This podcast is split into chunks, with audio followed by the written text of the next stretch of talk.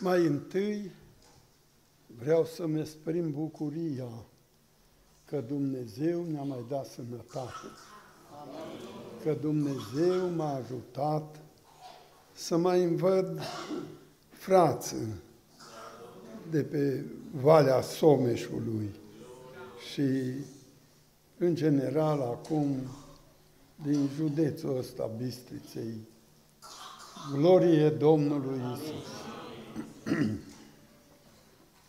Săptămâna trecută am petrecut-o prin Bucovina, unde la fel mulți frați m-au înconjurat cu dragostea lor și le-am transmis și lor și la dumneavoastră, din partea mea personală, un singur verset care se găsește în epistola Apostolului Ioan, a doua, versetul 8.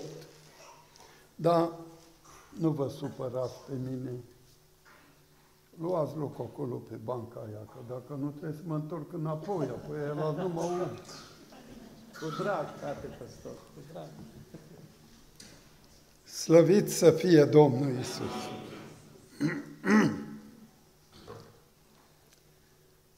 Din partea mea v-am spus versetul 8 din a doua Ioan. Nu-l pot spune acolo. Cum? O fost pus? Eu nu l-am văzut, că m-am întors înapoi, vedeți? Așa, ce scrie pe ăla? Citiți careva tare, că eu nu văd până acolo. Ce zice? Ce zice?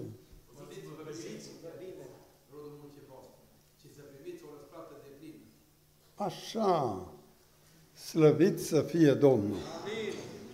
Din partea pastorului principal, fostul meu ucenic, Bălulescu Andrei, a fraților din conducerea bisericii și a bisericii întregi din Kitchener, ei au salutul ăsta care iară este o minunăție.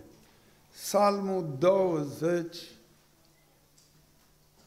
în care cuvântul lui Dumnezeu ne spune așa de minunat, să te asculte Domnul în ziua necazului. Și apoi continuă, cum știți, cu atâtea gânduri frumoase transmise de cei din Canada pentru dumneavoastră. Și Domnul să vă asculte rugăciunile. Amin. Amin.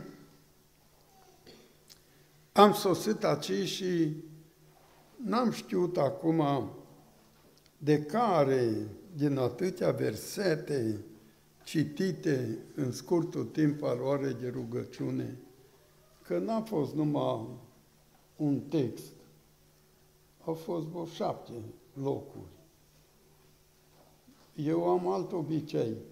Dacă citești un cuvânt, numai de ăla să te ții.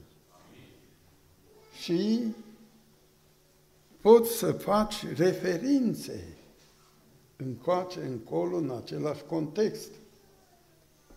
Dar ca să citești trei, patru predici și să nu faci niciuna din ele, nu-i bine. M-am influențat de la fratele Ungureanu când spunea că uh, să vii înaintea Domnului cu necazurile tale, cu stările tale, cu păcatele tale, mai bine zis, și așa mai departe. Și m-am gândit, mă, unde, unde scrie în Biblie de toate astea? Și atunci am zis, sunt două locuri foarte interesante. Cântarea cântărilor, capitolul 2, unde merge până la prindeți-ne vulpile. Și apoi vulpile astea îs cu coadă mai lungă, mai scurtă, mai grase, mai slabe, da? Toate străcăvia care e în floare. Și Salmul 50, care vorbește pe larg de toate acestea în partea a treia a psalmului. Și am zis către fratele, ce să citesc? Alege. Și fratele a zis atunci, Psalmul 50. Uite-te, s-a uitat, Psalmul 50. Na, Psalmul 50 să fie. Slavă Domnului! Așa că nu l-am ales eu, l-a ales fratele păstor local de aici. Ce știe dânsul, de ce a ales salmul ăsta, vom vedea la urmă. Dar ce știe Dumnezeu, nici dânsul nu știe. Și niciunul din noi nu știm. Dar Dumnezeu, despre care s-a cântat că e mare, știi cât e de mare? Cine știe cât e de mare Dumnezeu? Știe cineva? Din frață păstori, din surorile, din cei ce au daruri de prorocie, de vedenii, de vise. Cine știe cât e de mare Dumnezeu? Dragii mei, știința zilelor noastre, spune fratele Pic Popovici, care era un cercetător asediu, atâta cercetaș și atâtea știe, ne cunoșteam noi doi. Și în Australia am fost împreună și așa mai departe.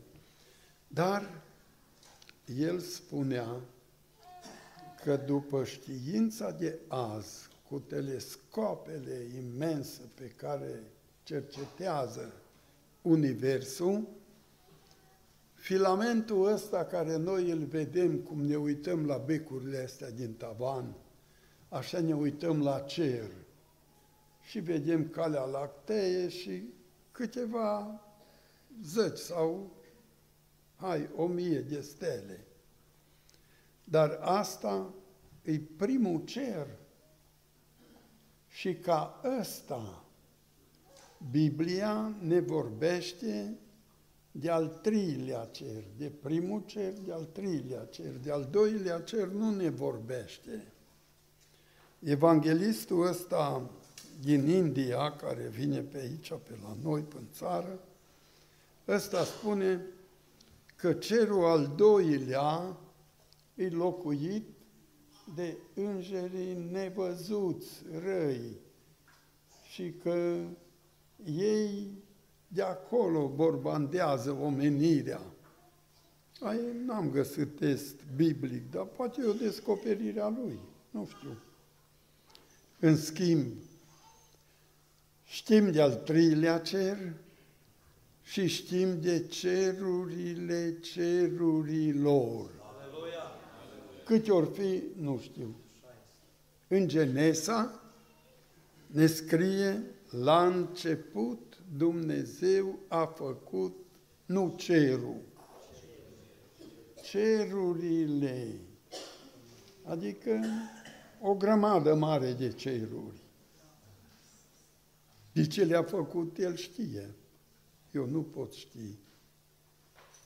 Dar știința descoperită și publicată de fratele Pic Popovici la vremea lui, el dorme acum, spune că a găsit șapte miliarde de ceruri suprapuse așa.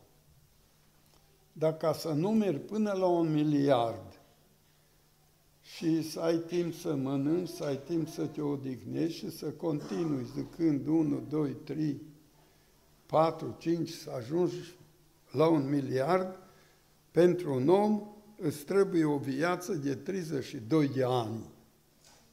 Și atunci ai numărat un miliard. Dar șapte miliarde, apoi de șapte ori 32 îți închipui. Câți ani ar trebui să ai, să poți număra? Bine, aparatele, ele merg rotund și repede și le numără, dar noi nu putem. Numai că despre Domnul Isus Hristos ne se spune că s-a înălțat în locurile cele prea înalte. Adică noi nu putem gândi, nu putem ști și unul din proroși spune că acolo e urechea lui Dumnezeu. Dar ce interesant! Acolo e scaunul lui Dumnezeu. Și David, prin observațiile lui spirituale, spunea că Dumnezeu să uită din înălțime ca să vadă tot ce se întâmplă în cele șapte miliarde de ceruri și pe pământ. Zice, el cercetează, să uită, să vadă ce se întâmplă în ceruri și pe pământ. Cât e de mare Dumnezeu? Noi cântăm că avem un Dumnezeu mare, dar putem să ne dăm seama cât e de mare? Psalmul 139 ne spune, unde mă voi duce departe? De cine? De fața lui Dumnezeu, de fața ta. Că dacă mă voi sui în ceruri, tu ești acolo.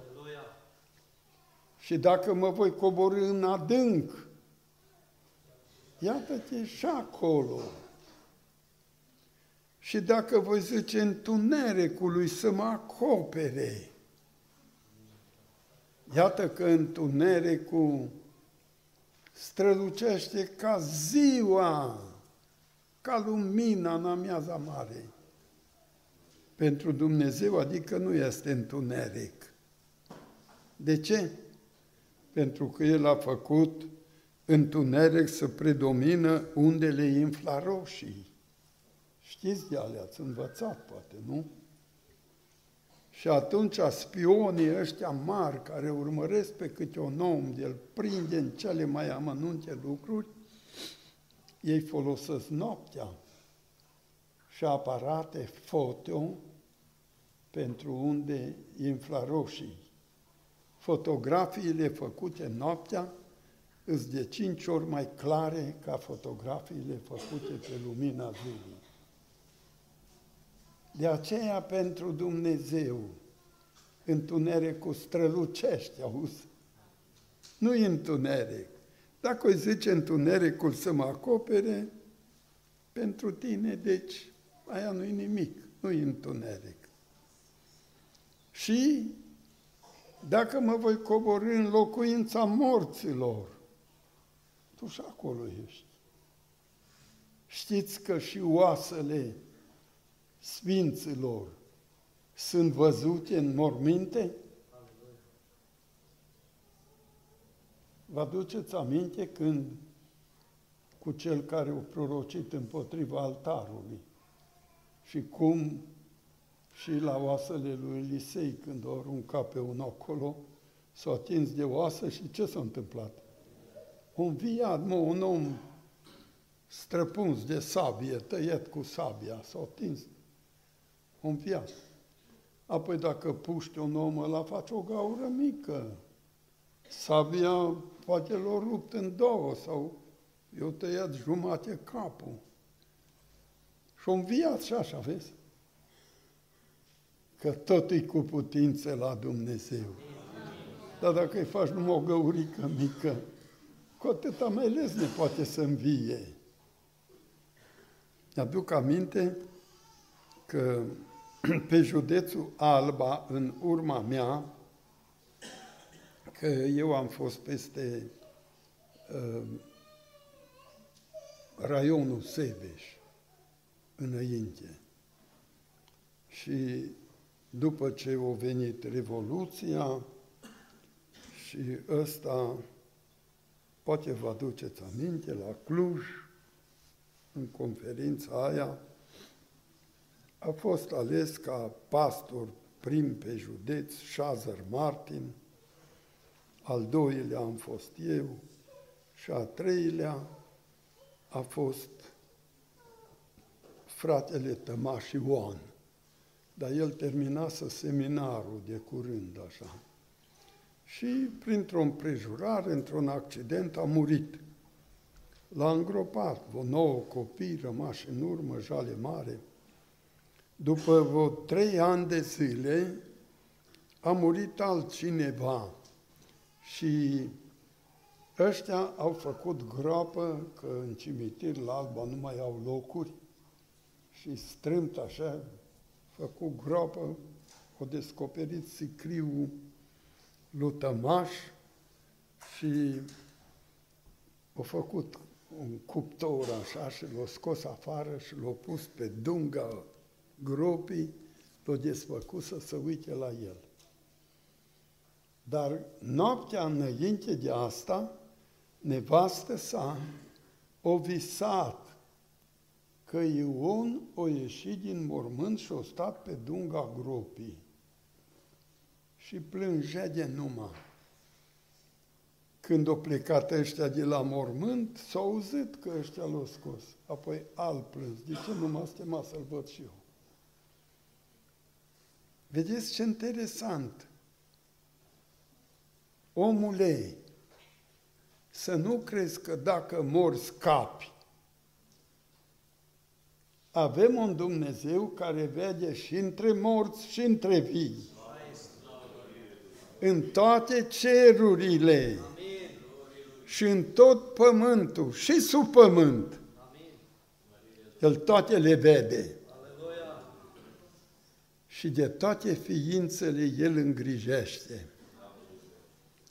A făcut, să vă spun așa, sobolul. Știți ce-i sobolul? Cârtița, care scoate așa. Chiar am văzut aici un câmp, tot bine, era numai moșuroaie. El l-a făcut. Dar știți că ăla e cel mai mare medic chirurg din lume? Niciun medic nu știe pentru fiecare vietate unde să o atace ca să o paralizeze. Că dacă ar ști asta, ar umbla și pe paralizați i-ar face sănătoși. Dar medicul ăsta cârtița, sobolul ăsta, știe. El face găuri multe și are așa un auz grozav. Dacă o spart gaura o râmă, el e prezent imediat și știe de unde să o paralizează ca să nu mai umble. Și o duce și o depozitează.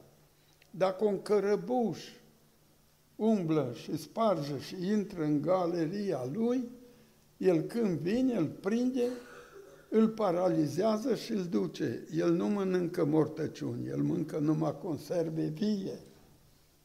Și își umple magazia și are de mâncare. Cine l-a învățat asta pe el? Vedeți? Avem un Dumnezeu mare. Părească-i să numele. Tot pământul plin de cum s-a citit? De slava Lui. Și toate neamurile ar trebui să-L slăvească pe un Dumnezeu așa de mare. În Psalmul 50 revenim aici, după așa o excursiune, auziți cum o citit preiubitul nostru frate. Dumnezeu are o virgulă după asta. Ce înseamnă o virgulă? Când vorbești de o altă persoană, când în schimbi fraza, vorbești de altceva, atunci pui o virgulă. Când vorbești de același lucru, n-ai voie să pui virgulă. Sau dacă pui virgulă, fraza trebuie să aibă predicat, trebuie să aibă tot ce trebuie și atunci pui virgulă. Noi punem de multe ori virgulă după cum vorbim noi. Dacă facem un pic de floare în vorbă, tragem o virgulă, dar nu se potrivește. În schimb, vedeți cât e de înțelept Dumnezeu? Și cel ce-a scris Sfântul Cuvânt e Duhul lui Dumnezeu și el o știu gramatica la toate popoarele. Și cum a fost, și cum s-a schimbat, și cum e actuală. El știe. Dar uite ce zice, Dumnezeu, virgulă, da. Iarăși o virgulă. Și acum vine Dumnezeu, Domnul vorbește. Deci e Dumnezeu, da, Dumnezeu, da, Domnul, El vorbește. De ce vorbește El, Domnul? De ce nu vorbește Tatăl? De ce nu vorbește Dumnezeu Duhul Sfânt? Că aici pentru fiecare îi zice Dumnezeu. Dar Domnul, El vorbește. De ce? Că la început era cuvântul. Și nu poate vorbi unul care nu are cuvânt. Numai unul care are vorbă, care are cuvânt. Dumnezeu, Domnul, ăsta e Jehova. Mărească-i să numele. Ăsta e Iisus. Când zici Iahve, atunci zici mai curat Ioshua sau Iisus sau Mântuitorul. Și este vorba de Iisus. De aceea, în Noul Testament, n-ai să găsești nici unde Jehova. Este foarte ieșit din comun că martorii lui Jehova și după ei și frați de anoși foarte mulți, spun lui Dumnezeu Tatăl Jehova. E foarte greșit. De ce? Pentru că Jehova este un nume pentru o persoană. Ori Dumnezeu Tatăl e așa o persoană de umple șapte miliarde de ceruri și pământul și adâncul și măr și toate prinde El. Ce nume vreți să-mi dați mie sau ce casă vreți să-mi zidiți? Vedeți? Dar Dumnezeu, Domnul, e cu noi. El vorbește. Vorba Lui primă este o intenție de binecuvântare pentru toți oamenii de pe pământ. Cheamă pământul. Iisus e ăsta. Cheamă pământul de la răsăritul soarelui până la asfințișul lui. Dar să nu credeți că cheamă munții Carpați de răsărit sau mulți apuseni sau câmpiile Dobrojii. Nu, sau câmpiile Ungariei. El cheamă pământul care aude, care umblă, care vorbește, el cheamă oamenii de pe tot pământul. Și cu selecție mare strângeți în pe cine? Pe toți, cu adevărat, toți vom sosi acolo. Cum zicea Nicolae Bălcescu, pare că marele ăsta revoluționar, el a zis, oricât să frământă oamenii, în revolte, în războaie, în diferite planuri ale lor, nu pot să ajungă decât acolo unde indică degetul lui Dumnezeu. Și degetul lui Dumnezeu indică ca o dată, morți și vii, să stăm cu toți în fața scaunului Marelui Judecător Hristos. Glorie Lui! Acolo ți drumul. Că ești pocăit, că nu ești pocăit, că ești pocăit și te-ai lăsat de pocăință și crezi că gata, tu poți să zici ce vrei. Acolo indică degetul lui Dumnezeu. Acolo ajungi. Și nu uita, dacă ai încheiat un legământ cu Dumnezeu, tu nici nu-l poți rupe. Tu nu-l poți rupe. Că Dumnezeu nu rupe legământul. Dacă tu curvești, dacă tu furi, dacă tu îți bați nevasta, dacă tu ești un rebel, nu însemnează că rup legământul. Nu. Regământul nu-l poți tu rupe. Ăla l-ai făcut cu Dumnezeu și Dumnezeu nu este și da și nu. În El nu este decât da și amin. Mărească-i să numele. Știți că aici, pe Valea Someșului, a existat un proroc foarte bun, cotat de toți. El nu prorocea numai în biserică.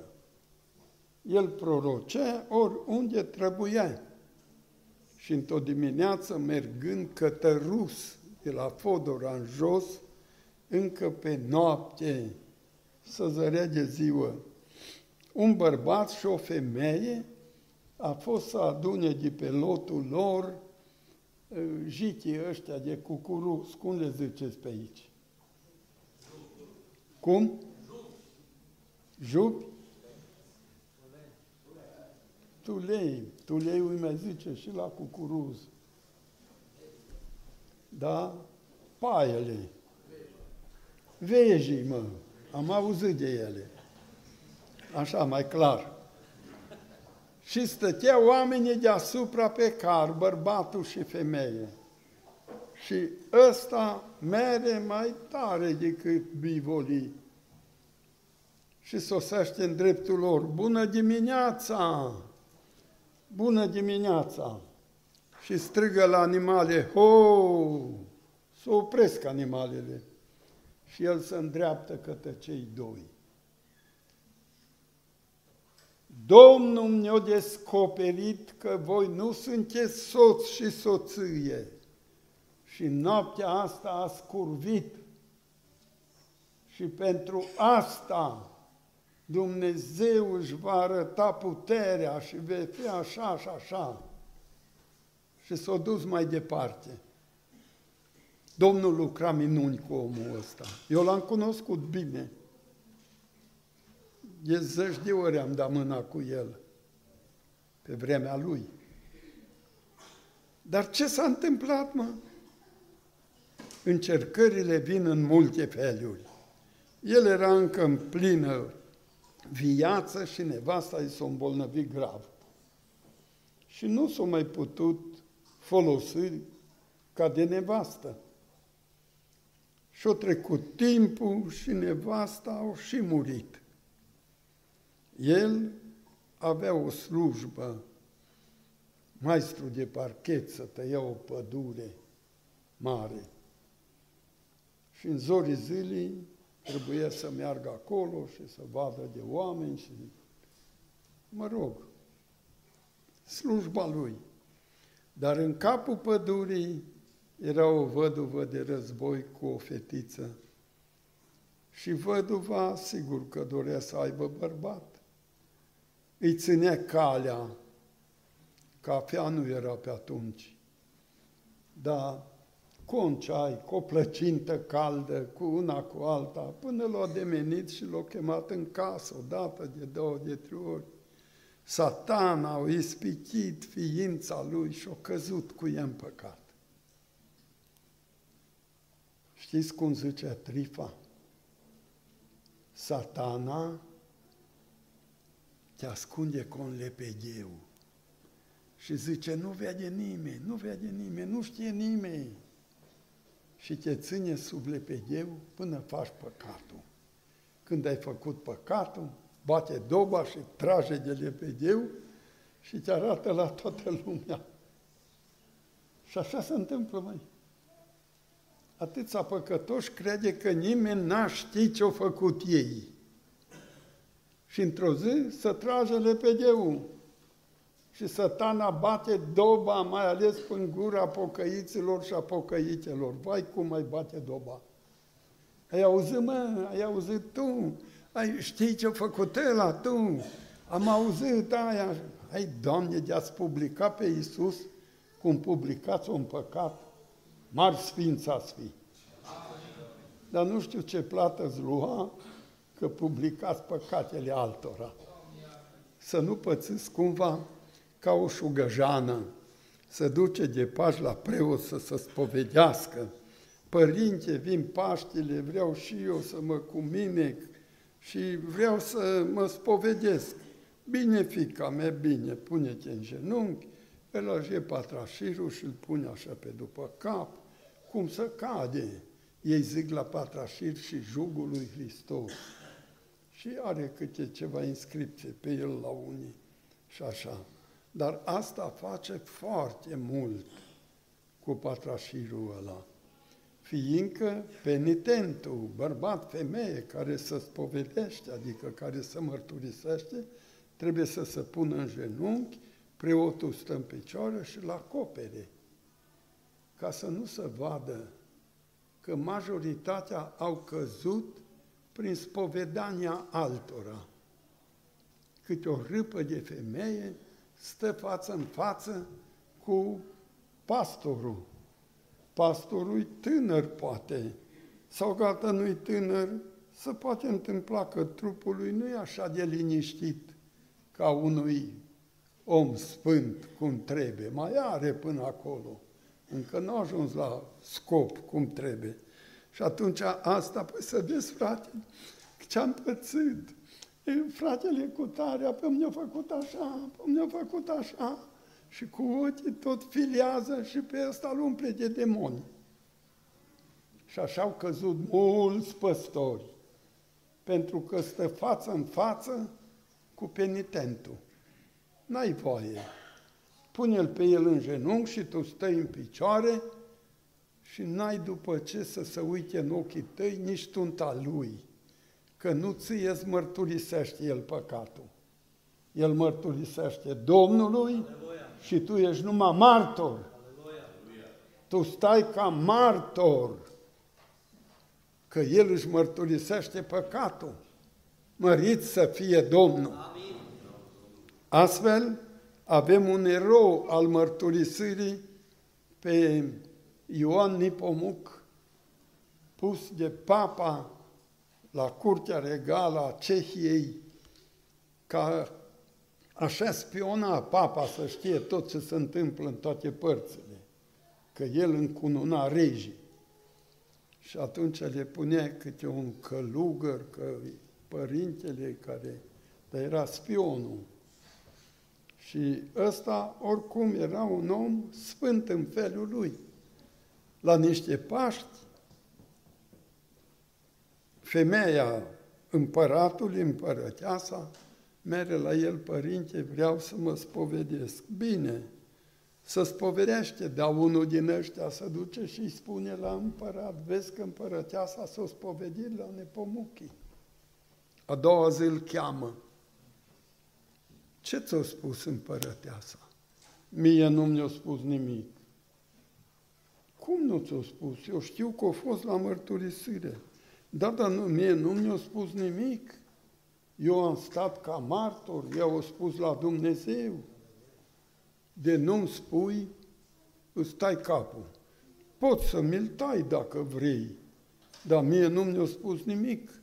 Dacă vrei să știi, întreabă-L pe Dumnezeu, că Lui i-a spus tot.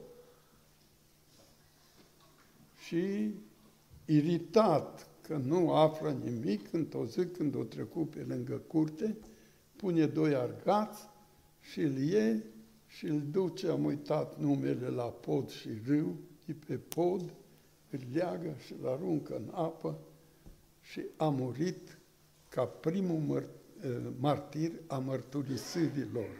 De aceea, în orașele mari, la catedralele catolice, vei, vei vedea o statuie a unui bărbat fără nume în alb, din piatră albă. El îl reprezintă pe Ioan Nepomuchi, ca martir că n-a divulgat mărturisirea. Doamne, dă-ne înțelepciune să învățăm și din asta. Mărit să fie Domnul. Să viu la șugag. Femeia aceea se duce la părintele să se mărturisească. Dar părintele o ascultă. Părinte, am făcut asta și asta, dar să știi că n-am fost eu de vină. Bărbatul meu m-a sărit, am făcut așa și așa. Părinte, mă sunt vinovat, am făcut și asta, dar n-am fost eu de vină, bărbatul meu, că el e așa și așa și așa. Și tot zice ea de sub patrașit, la un moment dat îi spune, mai ai? Nu, părinte, am gătat. Draga mea, păcatele mărturisite trebuie canonizate. Trebuie să-ți dau canon pentru ele. Bine? Bine, părinte, dacă așa trebuie, bine. Nu uite-te cei, pentru păcatele tale mărturisite îți dau șapte zile de post negru. Nu mânci, nu bei apă, numai după ce sfinte soarele, în toate astea șapte zile. Pentru păcatele bărbatului tău îți dau 21 de zile de post negru. Dar nu eu le-am făcut că da, da, dar pe tu le-ai mărturisit. Și dacă tu le-ai mărturisit, tu trebuie să iei canonul. Băgați de seamă când vă mărturisiți, mărturisiți-vă corect. Nu că să vezi din aia și din aia și pentru aia și mă, nu așa mă. Mă sunt vinovat, vinovată, că am mințit, că am înșelat, că am furat. Spui scurt păcatele tale nu înșira și pe ale altora, că îți agravezi situația. În loc de șepte primești de trei ori șepte. Și apăvezi tu. Doamne Iisus, ajută-ne! Dumnezeu, da, Dumnezeu vorbește și în pildele astea, ca să învățăm cu toți. A Domnului să fie slava. Și acest Domn e Iisus Hristos. El cheamă pământul de la răsăritul soarelui până la apusul lui din Sion, care e biserica lui Dumnezeu acum, nu-i mai o cetățuie în Ierusalimul distrus. E biserica, așa, din Sion, care este întruparea desăvârșită. De ce, mă? Pentru că aici Dumnezeu este vestit. Aici Dumnezeu împlinește dorințe, cum arăta frață. Aici Dumnezeu face minuni. Aici Dumnezeu face vindecări. Aici Dumnezeu botează cu Duhul Sfânt.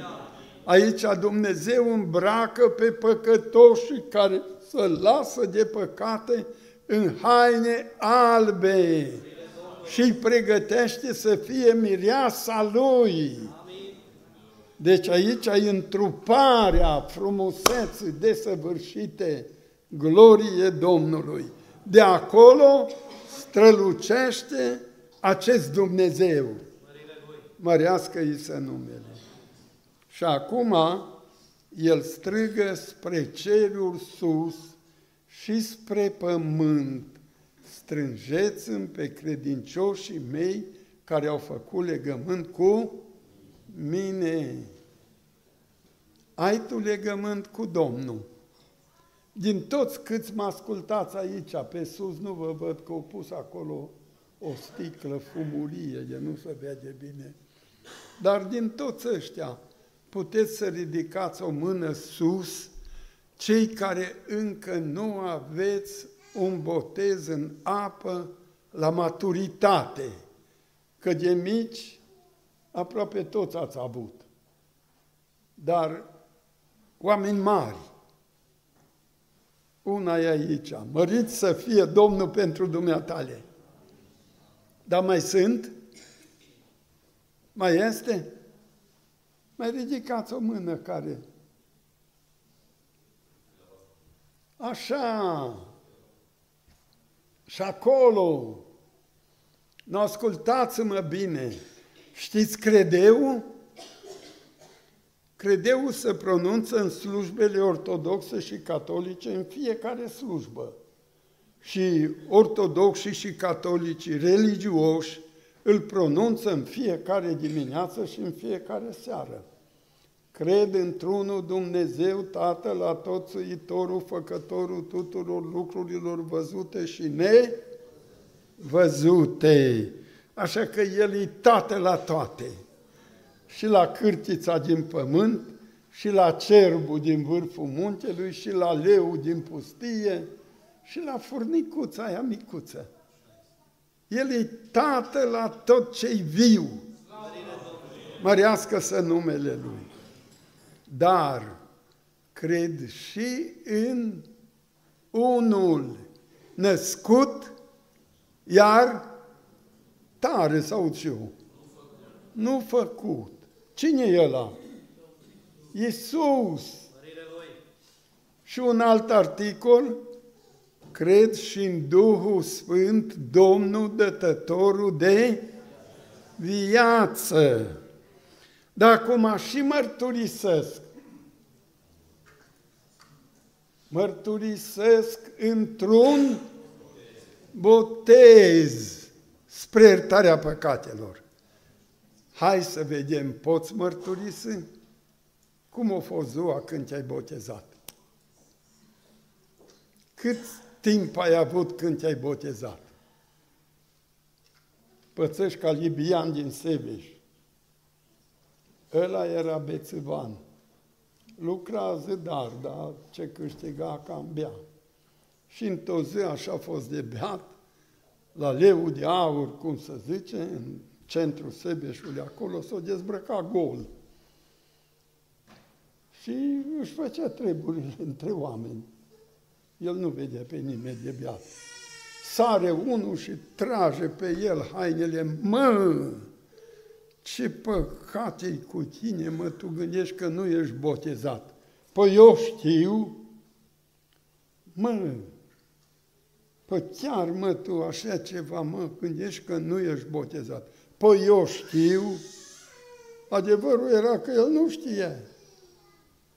Și nici matale care ai botezul, cum l-am avut și eu de micuț, ce știu eu, la șapte săptămâni de obicei sau ce știu eu, nu poți să știi. Dar oare e valabil botezul ăla? Nu poate fi valabil. De ce?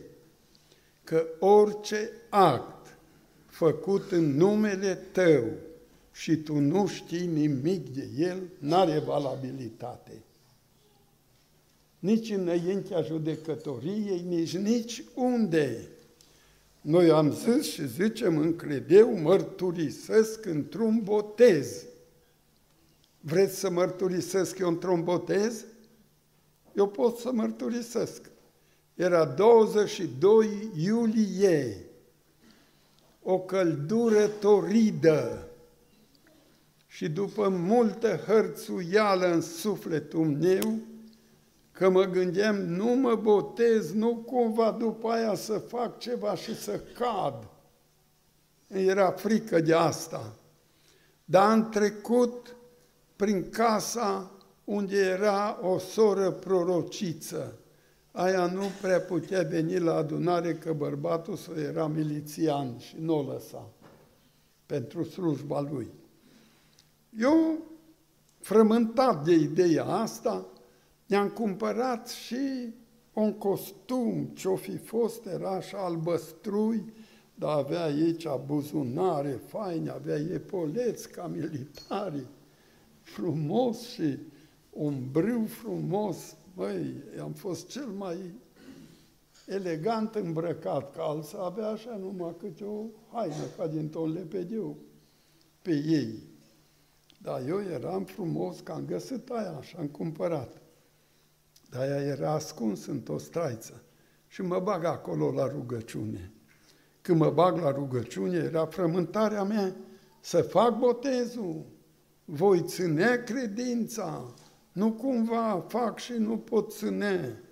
Dar când ne plecăm la rugăciune, sora Maria Dioșan strigă plină de Duhul Sfânt.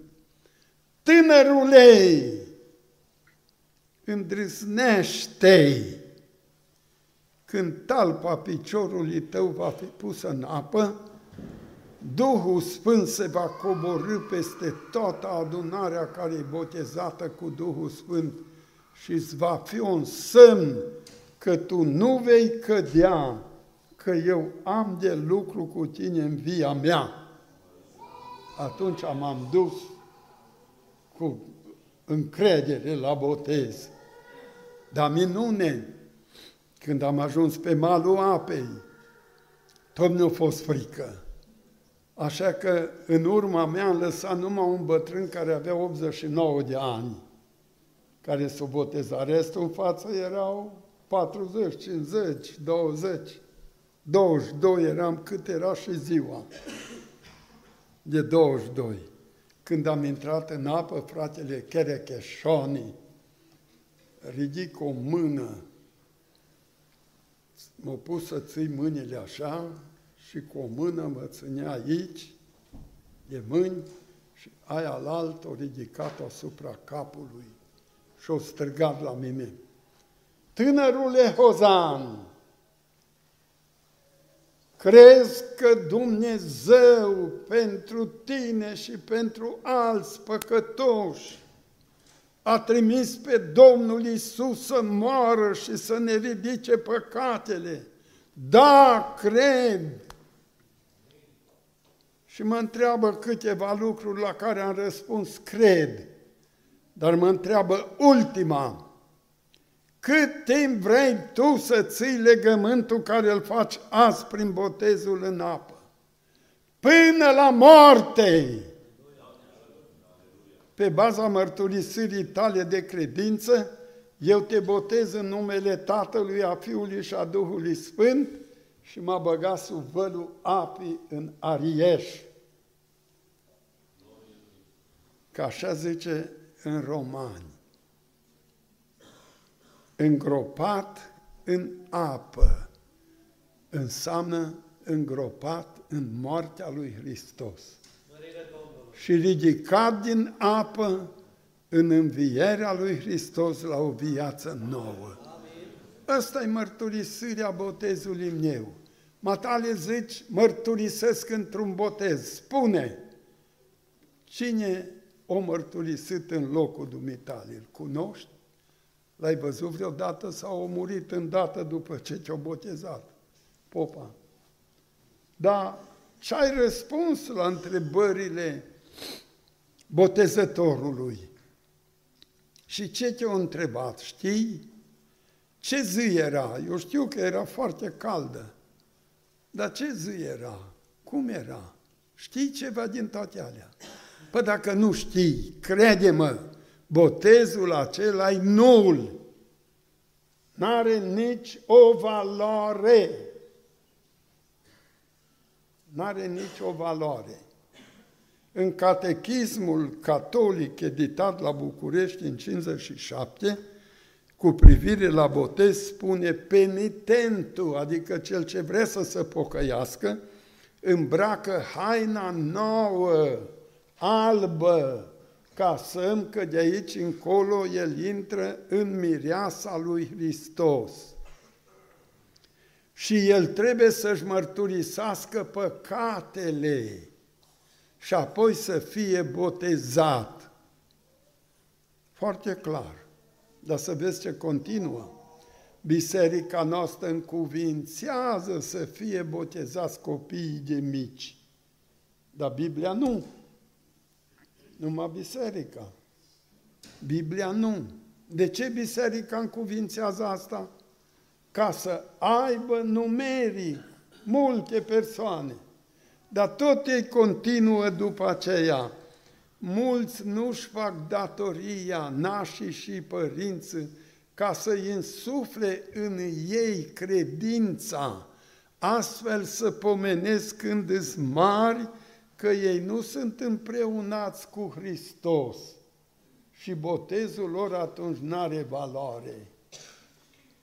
Vezi? Dacă odată te-ai botezat în apă, trebuie să poți mărturisi botezul și atunci trebuie să te porți așa ca botezul să aibă valoare. Mărit să fie Domnul!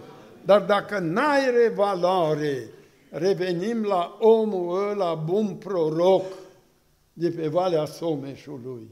După ce a păcătuit, s-a auzit în sat, că așa face diavolul, a auzit frață, el era mare evanghelist, era în satul lui o călugăriță și aia întreba mereu, când îl puneți la cuvânt pe cutare, că atunci viu și eu să-l ascult. Când nu numere, dar pe ăla merea să-l asculte, că vorbea cu focul Duhului în el. Dar l-a trântit pofta firii, păcatul. Și acum, frața auzit, nu știa ce să-i facă, el nega, zicea, nu, nu, nu. Dar într-o zi era un proroc de pe la Poienile Zăgrii. I-am uitat numele, dar l-am știut.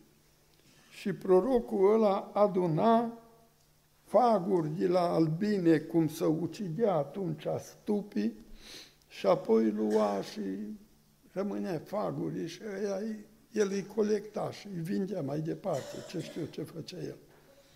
Umbla prin sat străgând la voștine, la voștine, fagurii ăia. Unul tot aude, mă, ce-i cunoscută vocea asta. Ia să vedem cine Când se duce, mă, ăsta e prorocul cu tare, de la poienile zării. Fuge la pastor. Măi, frate Ioane, știi cine e în sala noi? Cine? Prorocul cu tare. Mă, hai să-l chemăm la adunare. Să duce după el păstorul și ăsta, pacea Domnului, pacea Domnului. Uite să vii la adunare. Nu pot, eu vreau să mă duc, că eu nu prea am câștigat aici, nu prea oamenii și vreau să mă duc. Nu, te rugăm să vii și tot așa l-o biruit. Vine la adunare, anunță, frață, să adună toți grămadă. Vine și ăsta. Să ne rugăm. La prima rugăciune nu zice nimeni nimic. N-ai avut ceva, frate? Nu. Să ne mai rugăm o dată. Să mai rog o dată. N-ai avut ceva? Nu. Năcăjiți. Frate, hai să ne mai rugăm o dată.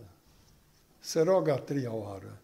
Când se roagă a treia oară și se scoală de pe genunchi, prorocul merge și pune mâna pe ăsta. Nu știu ce aveți aici, dar eu am văzut pe omul ăsta îmbrăcat în haine negre, dar așa negru n-am văzut niciodată. Și el era mai negru decât hainele. Și aici era inima ieșită afară și era mai neagră decât tot negru ăla.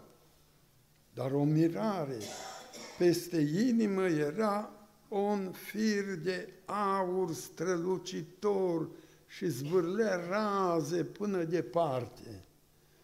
Și contrariat am întrebat pe Domnul, dar ce înseamnă aurul ăla, firul ăla de aur în așa negrețuri? Și Domnul mi-a spus, ăla e semnul legământului care l-a făcut cu mine când s-a botezat în apă. Și eu nu-l rup până în ziua judecății. Atunci mă voi judeca cu el pentru toate ce i-am dat, ce i-am făcut și pentru tot ce a făcut el. Și atunci rup legământul și el se va duce la locul lui. Să nu crezi tu că faci ce vrei. Tu ești în mâna lui Dumnezeu. Ori urmezi pe Domnul, ori faci bagabonții. Dumnezeu te ține în viață cât vrea El. Amin. Și după aceea, n-ai unde merge decât unde indică degetul lui Dumnezeu. Și acolo va fi țiganul, și acolo va fi germanul, și acolo va fi americanul, și acolo va fi rector și director, și acolo vor fi învățați și cerșitori, și toți, toți, toți.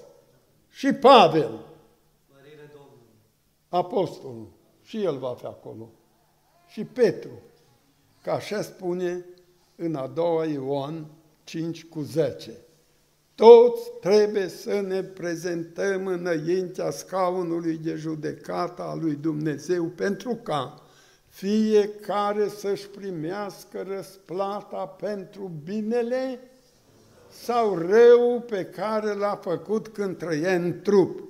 Nu uita, n-ai unde ajunge decât unde indică degetul lui Dumnezeu. Mărească-i să numele, că Dumnezeu vorbește și El cheamă pământul, dar cheamă pe cei cu legământ, pe cei ce n-au legământ, nu-i cheamă. Pe ea nu-i cheamă, pe ea îi lasă la urmă într-o judecată aspră și Domnul știe ce va alege de acolo, dar majoritatea păcătoșilor vor merge în iazul cu foc, cum a zis Iisus în multe cazuri și într-o singură predică de patru ori. Acolo focul lor nu se stinge și vermele lor nu doarme și vor fi chinuiți în vecii vecilor. Dragii mei, unde te duci? Dacă mor la noapte, unde meri? În focul veșnic sau în raiul etern cu Isus? Ai legământ cu El, fiindcă Dumnezeu se roagă pentru cei care sunt în legământ. Domnul Iisus Hristos se roagă pentru ei și pentru cei care nu sunt în legământ. Le dă ploaie, le dă soare, le dă hrană, îngrijește de toți. În schimb, pentru ei nu se roagă. Ai auzit vreodată așa ceva? Puneți din Ioan 17, versetul 8, să zic. Ce zice acolo? Să mă întorc și eu, poate că văd aici. Așa. Că le-am dat cuvintele pe care mi le-ai dat tu. Ei le-au primit și au cunoscut cu adevărat că de la tine am ieșit și au crezut că tu m-ai trimis. Pune și pe nouă. Pentru ei mă rog. Aleluia. Nu mă rog pentru lume, ci pentru aceea pe care mi-ai dat tu, pentru că sunt ai tăi. Unde-i mama ta? în legământ sau în afară. Dacă e în legământ Iisus, când are un scăzământ, să roagă la Tatăl pentru ea. Dacă nu e în legământ Iisus, nu se roagă. Unde-i fetița ta scumpă? A încheiat un legământ să ține de el, că atunci dacă are ceva Iisus mijlocește la Tatăl, dar dacă nu are legământ, cât se ție de dragă, Iisus nu se roagă pentru ea. Măi, nu mă credeți pe mine, credeți cuvântul. Mărească-să Domnul Iisus. Vedeți? Nu e un lucru de apucat hai mă botez și eu, că să botează vărul, sau verișoara, sau prietenul, sau fratele, sau mama și tata, tot zice să mă botez. Nu e un lucru de apucat. Când te-ai botezat, ai intrat în legământ cu Hristos și legământul cu Hristos însemnează un lucru mare, enorm de mare. Pentru acum și pentru veșnicie. Glorie Domnului! Hai să nu mai zăbovim atâta, să trecem mai departe. Cuvântul lui Dumnezeu ne spune că în versetul ăsta penultim citit, șapte, Ascultă poporul meu și voi vorbi, ascultă Israele și te voi înștiința ce te voi înștiința? Eu sunt Dumnezeu, Dumnezeul tău. Și apoi, nu pentru jertfele tale ce mustru, nu pentru că ai dat o mie de dolari când s-a făcut casa, nu pentru că ai dat la un sărac de mâncare, nu pentru ce ai cheltuit tu, nu pentru aia te mustru, te mustru pentru altceva, că tu nu ești credincios în totul lui Dumnezeu. Te mustru pentru că tu în rugăciunile tale nu mulțumești lui Dumnezeu. Eu nu voi lua taurii din casa ta, că pe vremuri taurii să țineau în căs, vacile mari să țineau în căs. Jos intra vaca, aici era ieslea, și o scăriță mai sus și deasupra erau oamenii. Du-te până azi prin Spania, ai să găsești încă iesle nedărâmate. Eu le-am văzut. Nu știu dacă le-ați mai văzut careva. Ai văzut? Păi așa e până azi. Taurii erau în casă. Țapii și oile erau în staule, erau afară. Dar taurii erau în casă. Nu voi lua taurii din casa ta, nici țapii din staulile tale. Căci a mea e lumea cu tot ce cuprinde ea. Eu cunosc toate dobitoacele pădurilor și toate fiarele de pe munți și toate păsările. Eu cunosc tot ce se mișcă pe dealuri. Dacă mi-ar fi foame, Domnul ți-aș spune ție. A mea e lumea cu tot ce cuprinde ea. Nu ți-aș spune eu ție. Eu știu ce să mânc dacă îmi trebuie. Dar știi că Dumnezeu nu mănâncă carnea animalelor, nu bea sângele lor,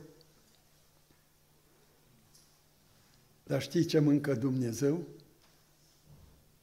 V-ați gândit vreodată ce mâncă Dumnezeu? Dumnezeu mâncă oameni. Dumnezeu mă mâncă pe mine și te mâncă pe tine dacă ești curat, dacă ești sfânt, dacă trăiești adevărul. Dar dacă nu ești rece, adică mort față de păcat, nu te mâncă. Și dacă nu ești ferbinte pentru Dumnezeu, nu te mâncă. Dacă ești numai așa căldicel, am să te le, să te vărzi din gura mea. Auzi, măi? Ține bine minte. Oaia mâncă iarbă, să îngrașă și tu te îngrași mâncând oaia. Dar pe tine așa să trăiești ca să fii curat cu Duhul, cu sufletul, cu trupul ca să te mănânce Dumnezeu. Că noi suntem ascunși cu Hristos în Dumnezeu, mărire Lui. Dumnezeu e așa de mare. Cerurile cerurilor nu-l pot cuprinde și pământul nu-l poate cuprinde, dar are un compartiment în el unde bagă pe oamenii sfinți. Mărească-i să numele. Glorie Domnului. Acum nici nu văd ceas pe aici, că eu văd slab de tot, dar tot nu văd. Nu știu cât e ceasul, dar n-am gătat. Am făcut așa o mică pauză, dar n-am gătat. Oare pot să mă mai duc? Ridicați mâna cei care vreți să nu mai predic, că mă opresc. Nu, acum, dacă n-ați ridicat niciunul mâna, înseamnă că mă mai duc o postată. Slavă Domnului Isus! Hai să trecem la partea tria a psalmului, că primele șase versete prima parte din salm. A doua parte cu șase versete, partea a doua din salm, Și a treia parte, apoi, de la 14, îi partea a treia a salmului. Ce zice versetul 14? Începeți și puneți acolo ca să putem și citi bine. Cine vrea să citească? Hai, scoală-te în picioare careva, că eu... Aduc ca jertfă lui Dumnezeu mulțumiri și împlinește juruințele făcute celui preanalt. No, mai, mai, mai, mai. Mai departe. Cheamă-mă în ziua necazului și eu te voi izbăvi, iar tu mă vei proslăvi. Dumnezeu zice însă celui rău, ce tot înșir tu legile mele și ai în gură legământul meu? Când tu urăși mustrările și arunci cuvintele mele înapoi a ta. Dacă vezi, Dacă vezi un hoț, te unești cu el și te însoțești cu preacurvare.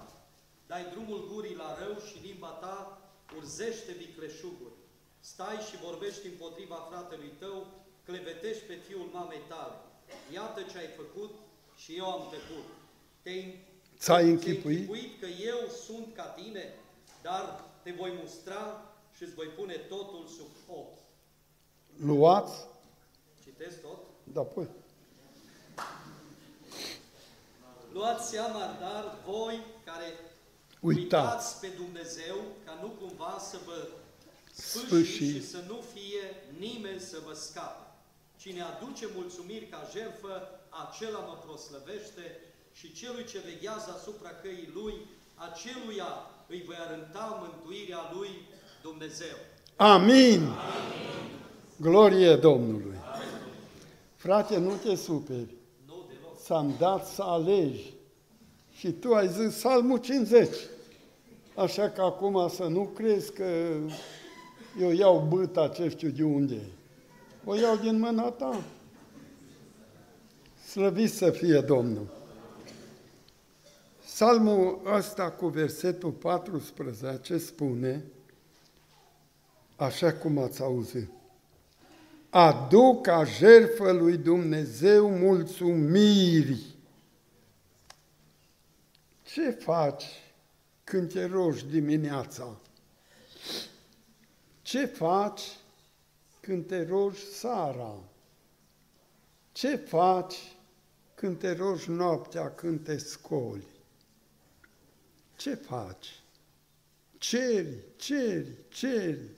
Doamne, Doamne, copilul ăsta, fata asta, Doamne, vecinii ăștia mă năcăje, Doamne, frații ăștia în adunare nu mă înțeleg cu ei, Doamne, și toate ai vrea să ți le aranjeze Dumnezeu după planul tău. Și? Doamne, și ăștia de la guvern sunt așa și așa, și pe ei ai vrea să-i strunești cum ai tu în cap.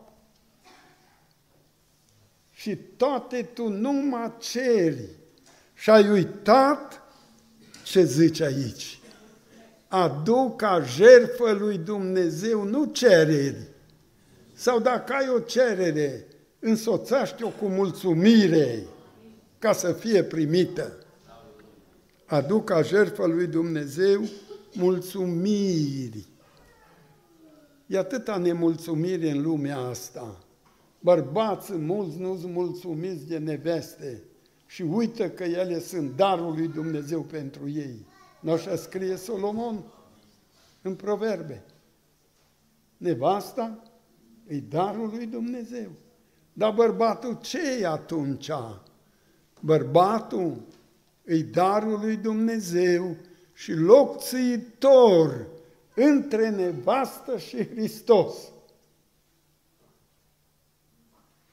El ocupă locul de preot, care trebuie să mijlocească pentru nevastă, pentru familie, zi și noapte, cu mulțumire.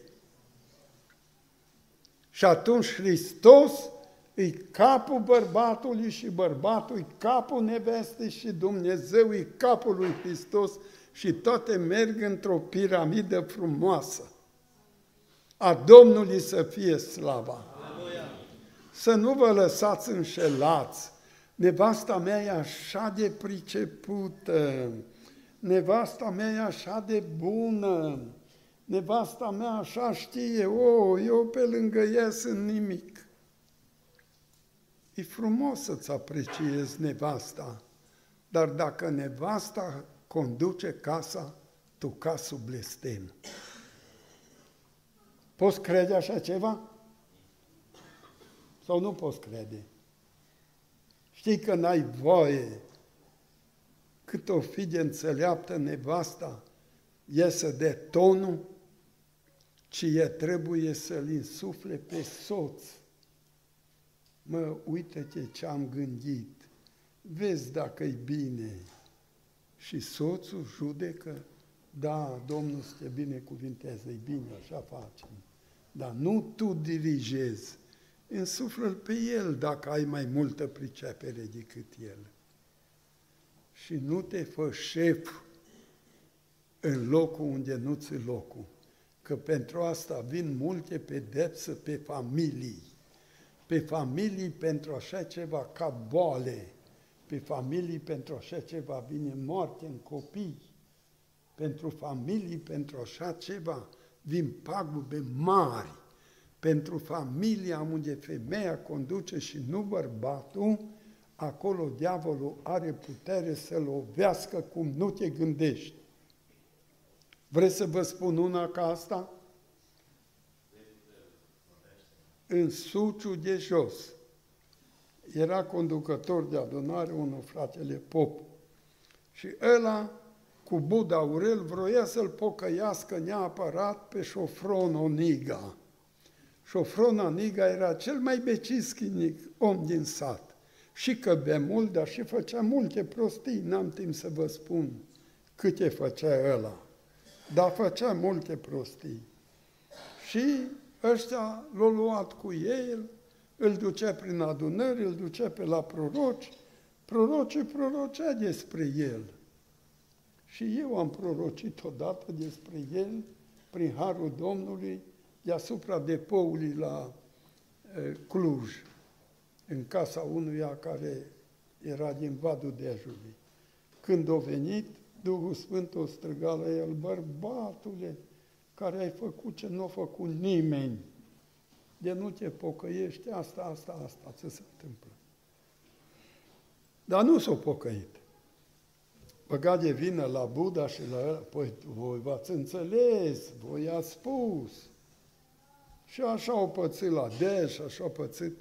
Dar cei de aminte la Buddha, la Buddha zice, măi, cunosc un proroc la Hunedoara.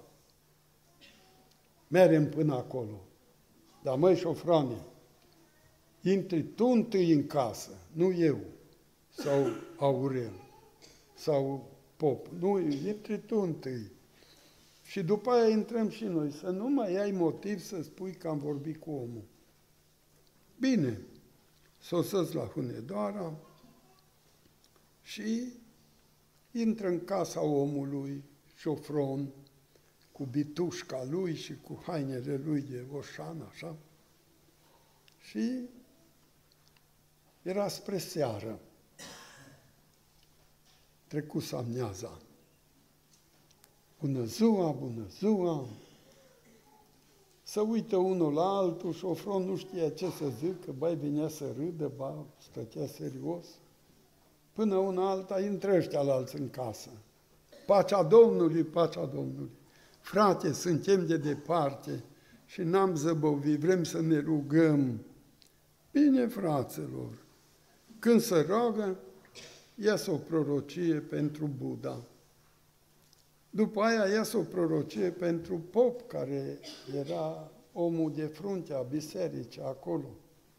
Bărbatul ei, Domnul supărat pe tine pentru că lași ca femeia să conducă treburile casei, la întoarcere acasă vei găsi un steag de doliu, ca să știi că Domnul e supărat pe tine pentru că lași pe femeie să conducă treburile casei.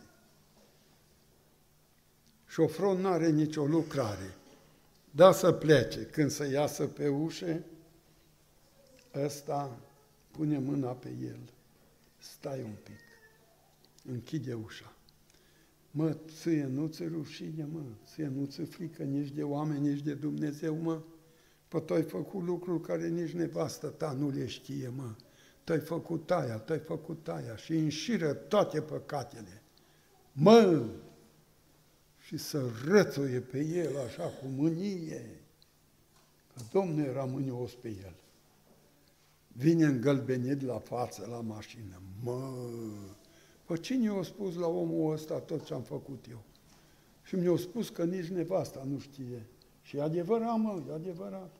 Dar cine i-a spus, mă? Nu vezi, mă, că există Dumnezeu, vezi că există Duhul Sfânt, mă, vezi să te pocăiești, mă. Merg ei tot povestind când sosește în sprânceana dealului de unde se vedea satul, Pop era în față cu șoferul, cu Aurel Buda. Mă, dar ce va fi atâta lume la poarta mea? Șofron din spate. Ce ți-a spus prorocul? Dă fuga când sosește Danielul lui de trei anișori. Mama făcea clătite cu mărar, cu brânză, așa întinsă ca hârtia, frumos, și apoi pus în ele ce trebuie, brânza și astea, și apoi e prindea așa de câte un colț, străgea la mijloc și ieșea plăcintă făcut așa cu colț faină. Mai dădea odată cu sucitoarea și apoi o pune în tava aia înferbântată și erau tare bune, ca să-și aștepte musafirii. Dar când ăștia sosește, Daniel ieșise afară din casă și ea își lucra lucru. La un moment dat, simte un țăpuș în inimă, cum se întâmplă cu mamele, că el știe și când plânge copilul. Inima lor le spune, lasă tot și iasă afară. Danielul, mami, Danielul, mami, fuge în drum, fuge în stânga, în dreapta, nu-i niciunde, da minte de groapa cu var, încă caldă, cum o lăsat și nu-mi preșmuit-o bărbatul. Daniel s-a dus să se joace acolo, s-a rupt, țărmul a căzut și s-a necat. Și acum era pus în drum și tot satul adunat acolo pentru că ai lăsat nevasta să conducă. Mă, ați învățat ceva de aici? Sau nu? Surorilor, ați învățat ceva de aici? Stimați-vă bărbață și lăsați-i să-și facă slujba. Când ai o idee bună, dă-i-o. Când nu, nu încurca lucrurile. Măi, Oniga tot nu s-a pocăit. Trece un an de zile aproape. Și după aceea ăsta tot îndor să pocăiască o nigalie și să duce către Moldova, unde o știut el iară că este un proroc acolo. Când se duce și îngenunchează acolo cu o niga împreună, prorocul prorocește. Bărbatule, fiindcă ai făcut ordine în casa ta, și n-ai mai lăsat nevasta să conducă treburile casei, Domnul îți spune, la anul pe vremea asta vei ține în brață un alt Daniel. Când a auzit și o fronă așa ceva, o cedat și s-o pocăit. Îi cu mine în Canada, acolo în biserică. Discutăm de multe ori de aventurile lui, că așa ceva, n-ai auzit ce făcea omul ăla. În fine, lăsăm la o parte.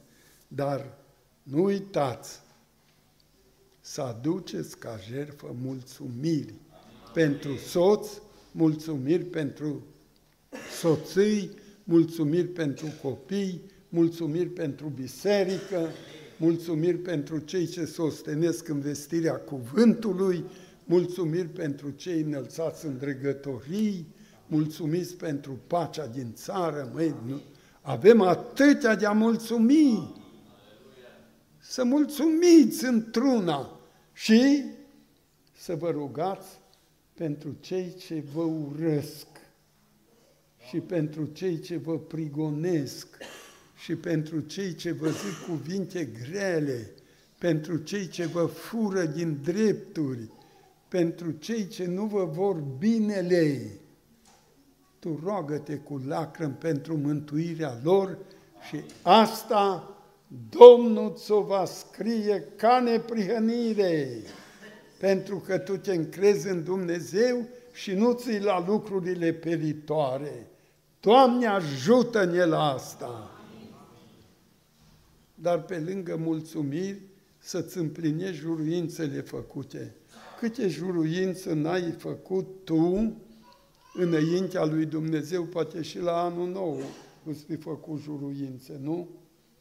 Solomon ne învață să nu faci nicio juruință. Mai bine să nu faci nicio juruință decât să faci o juruință și să nu împlinești că lui Dumnezeu nu-i plac oamenii fără minte.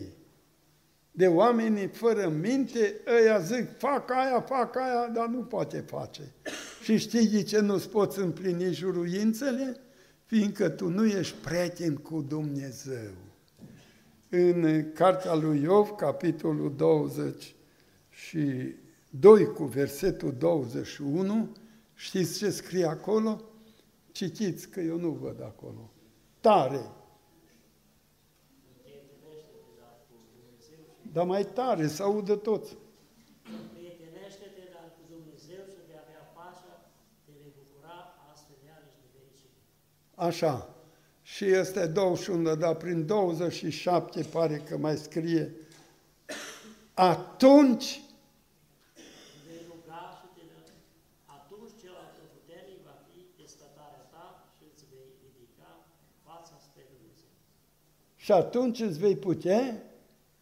împlini juruințele. Dacă nu ești prieten cu Dumnezeu, tu poți face o mie de juruinți, că El nu-ți dă putere să le împlinești.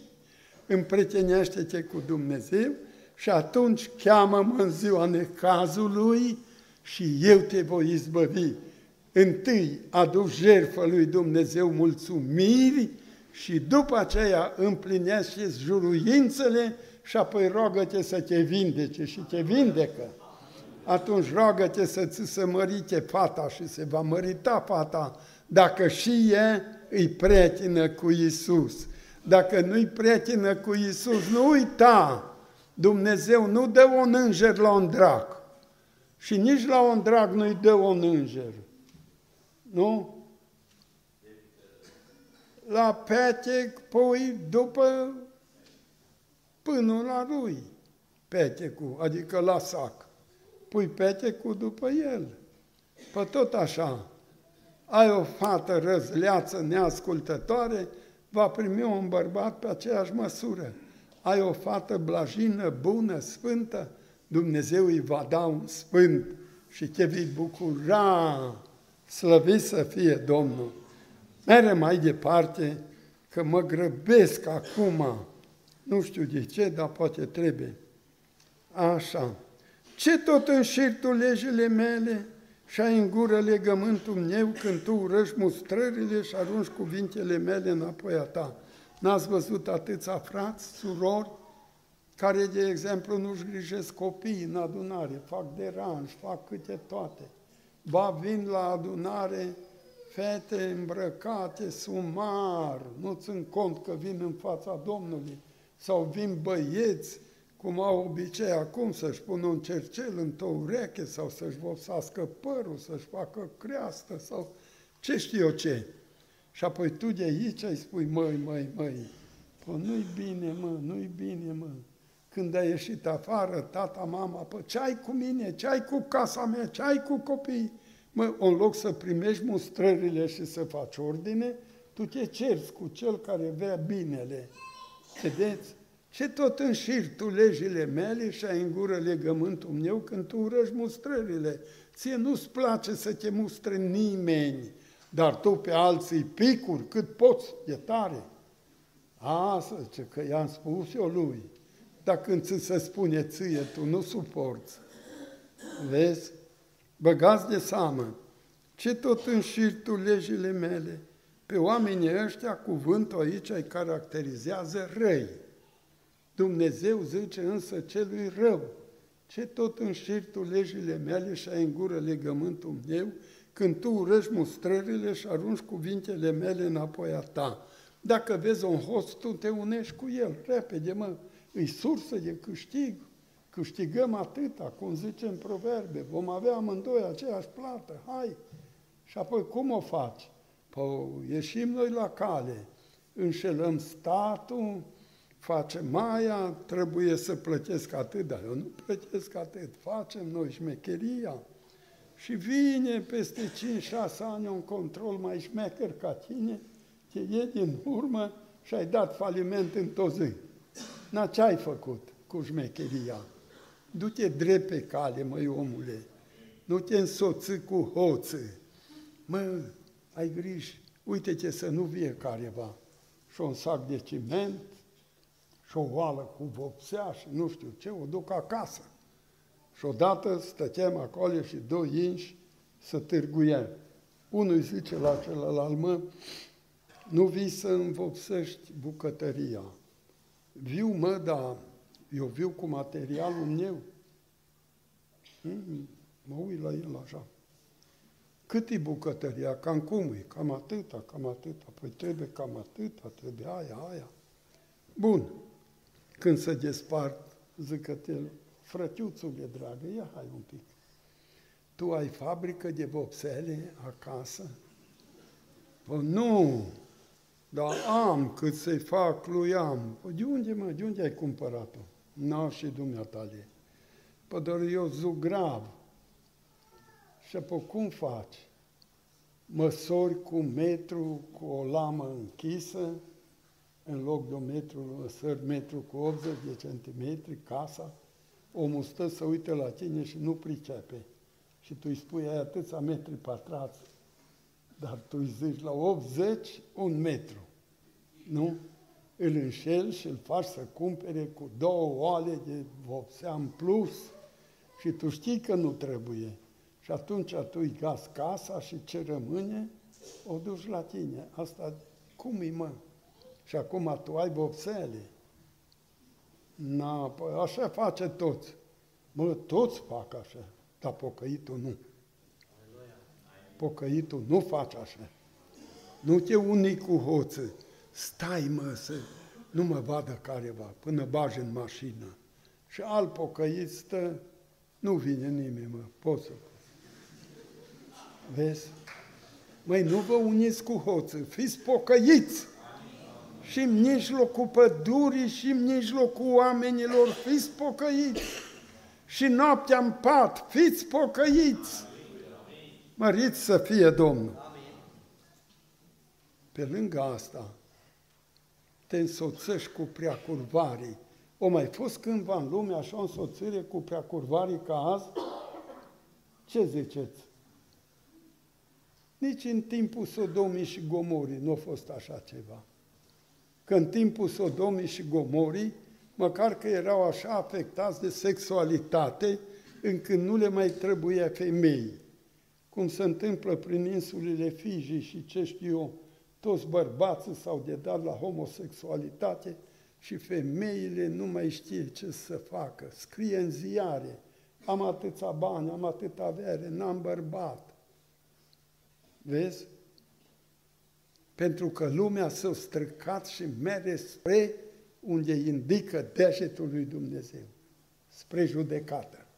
Mărit să fie Domnul! Amin. Vedeți, dragii mei? Astăzi nu mai trebuie numai atât să te uiți la drăcușorul din palmă, cum îți joacă mintea, cum îți strică inima, cum îți fac hormonii să se revolte în tine, uitându-te aici. Sau la un televizor în cameră, din pat, înainte de a dormi, rugându-te, cântând, proslăvim pe Dumnezeu, tu te uiți la bagabonță ăia dezbrăcați în peile goale, cum fac acte nelejuite.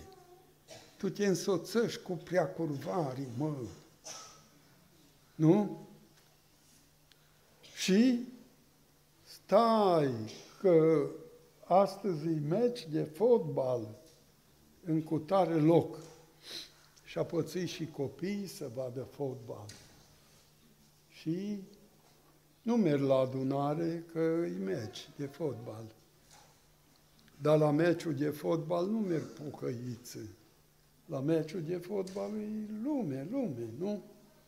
Apoi afluieră, înjură, pe unul ține cu o partidă, unul ține cu cealaltă partidă, pe când să dă un gol de la partida cu care și tu ții acum, nu? Strigă ăia, oh, oh, mă, și tu ca un descreierat, urli în casă la tine. Nu? Gol, gol, pă, ce mă? Ce umple golul ăla? Vezi? Tu te însoțești cu preacurvare, măi, câtă înjurătură e acolo, câți oameni străcați sunt acolo. Și tu în loc să stai în căsuța ta pe genunchi, sau te-ar culcat în pat, dar să cugeți zi și noapte la cuvântul lui Dumnezeu, pe tine te arde acum cine câștigă, ca și cum aia ți-ar da ție nu știu ce. Eu spun ce-ți dă. Îți dă neodihnă, îți dă ură, îți dă o aprindere falsă în duh și în minte și tu te mâni în casă pe ăla și pe ăla că nu o juca bine și ce mă... Ești tu cu minte? Ești tu pocăit? Ești tu sfânt? Sau tu ești mai rău ca el din lume? Că ăla din lume cel puțin nu știe din astea. Și atâta e bucuria lui. Dar bucuria ta trebuie să fie în cuvânt și în Duhul Sfânt. Fie slăvit Domnul! Atâta însoțire cu prea curvarii și fără să-ți dai seama, te prind poftele de la ce vezi și apoi ajungi la 30 de ani și tu nu te mai însori, tu nu te mai măriți, te prinde bătrâneța fără să știi nimic și stai și arzi în suc proaspăt și propriu, cu tot felul. Iartă-mă, Doamne! Lucruri care te duc la nebunie, lucruri care te duc la impotență, lucruri pe urma căruia atâția oameni au rămas demonizați, și eu umplu tura pe tată și pe mamă și nu mă vezi că închide o ușă, iese de aici, să bagă în alta și închide, să bagă în baie. N-are stâmpăr când îi zice mama ceva, lasă-mă în pace, când îi zice tata ceva, tu nu știi, tu ești bătrân, tu nu știi, fără să-ți dai seama că dacă ai făcut două facultăți, tu n-ai numai 27 de ani și bătrânul are 80 de ani și bătrânul are școala vieță care e de trei ori mai mare ca facultățile tale. Și tu trebuie să asculți de tatăl tău și de mama ta ca să trăiești ani mulți și fericiți pe pământ. Măriți să fie Domnul! Dragii mei, pentru faptele este neîngăduite de care ești pătruns, tu îți găsești plăcerea în clevetire. Stai și vorbești împotriva fratelui tău.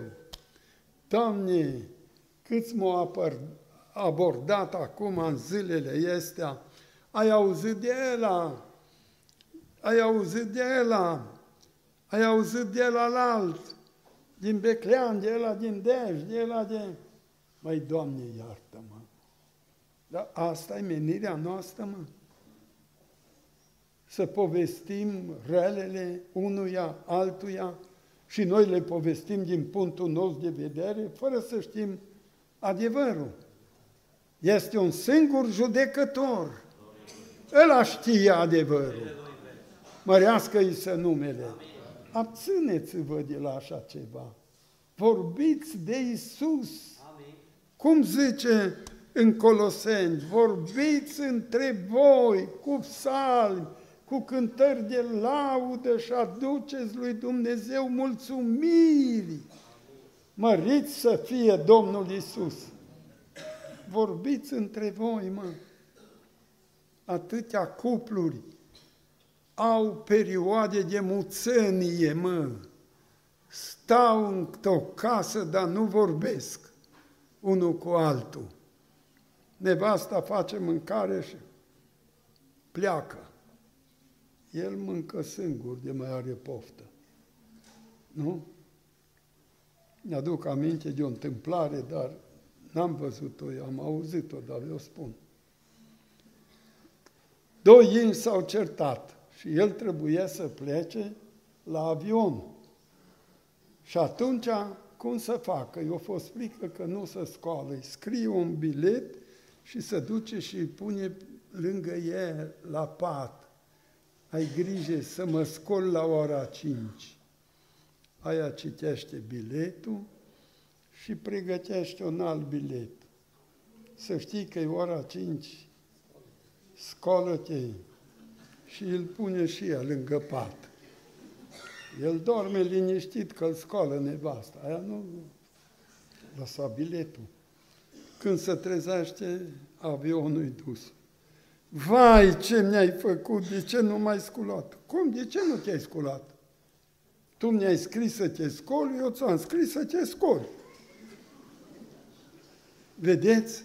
Pă vorbiți între voi, mă. Nu, i-am scris mesaj. Pă lăsați-vă, mă, de mesaje, căscați-vă gura. Vorbiți unul cu altul. Măriți să fie Domnul.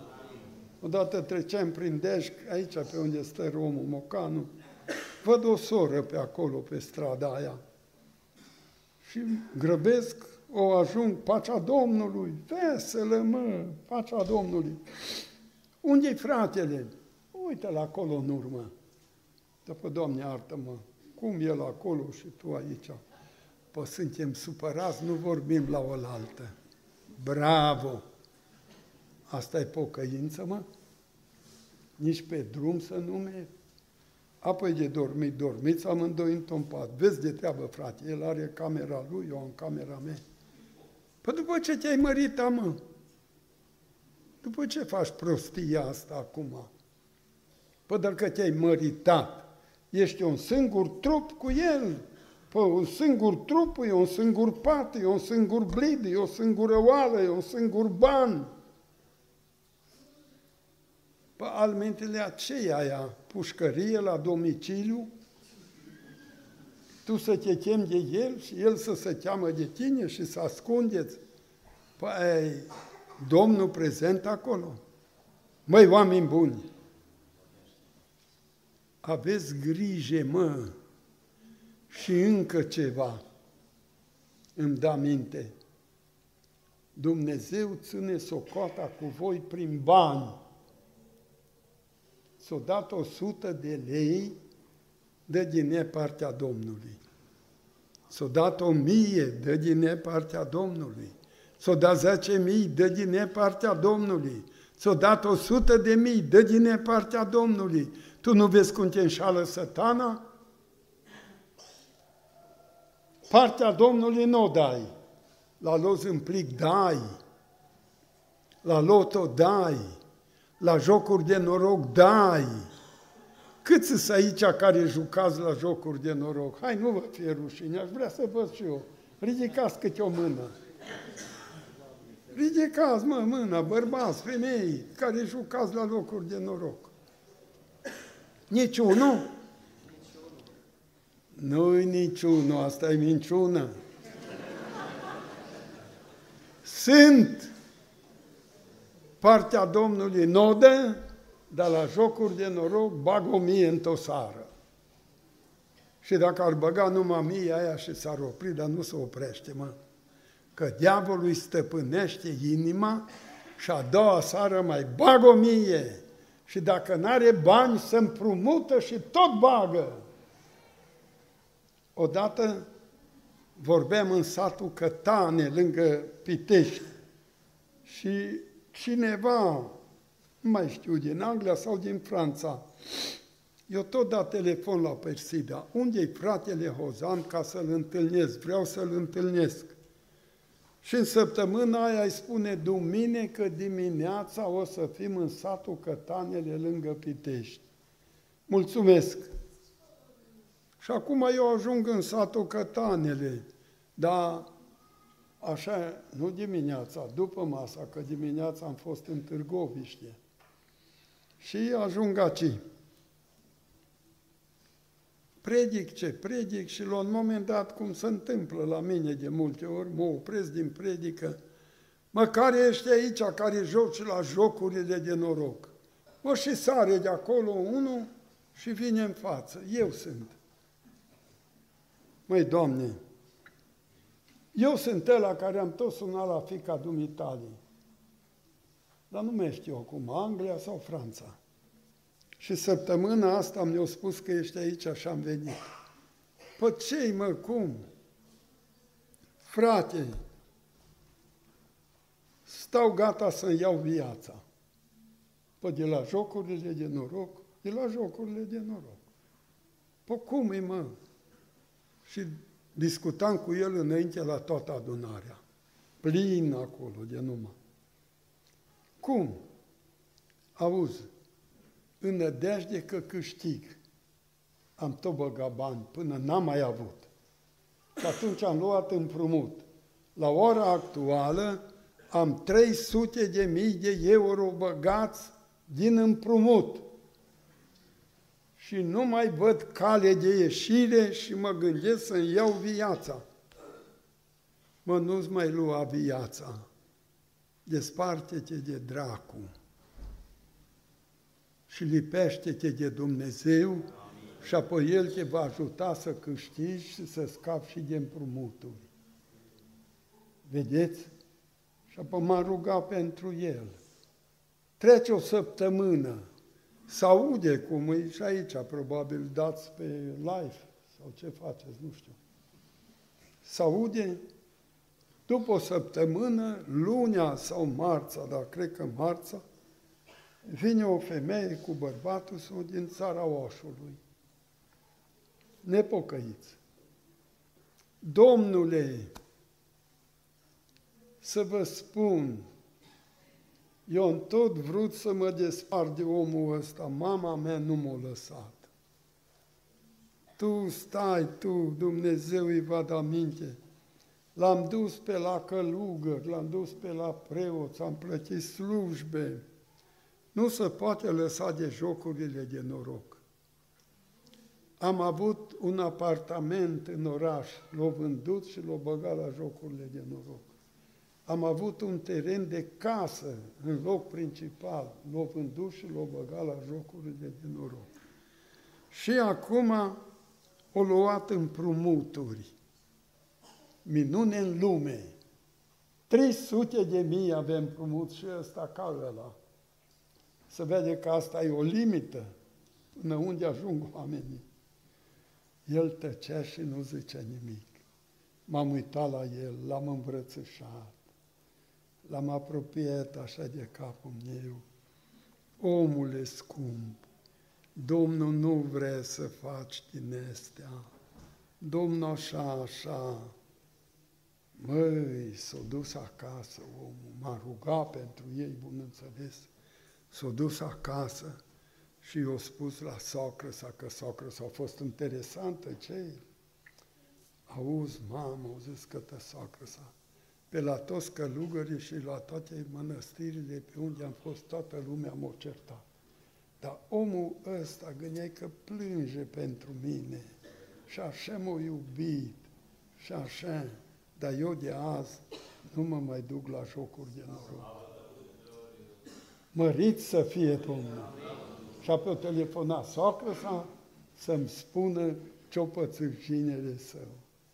Dragii mei, fiți atenți, Dumnezeu ține controlul tău cu registrul lui, cu bani. Atâta putere i-am dat de muncă. atâtea locuri bune l-am pus, atât au câștigat și din tot asta mie nu mi-o dat, dar la satan o dat atâta. E scris acolo, mă, e scris acolo. Fii atent, cinstiți pe Domnul cu averea, nu-L înșelați oprindu-i partea. Mărească să Domnul Isus.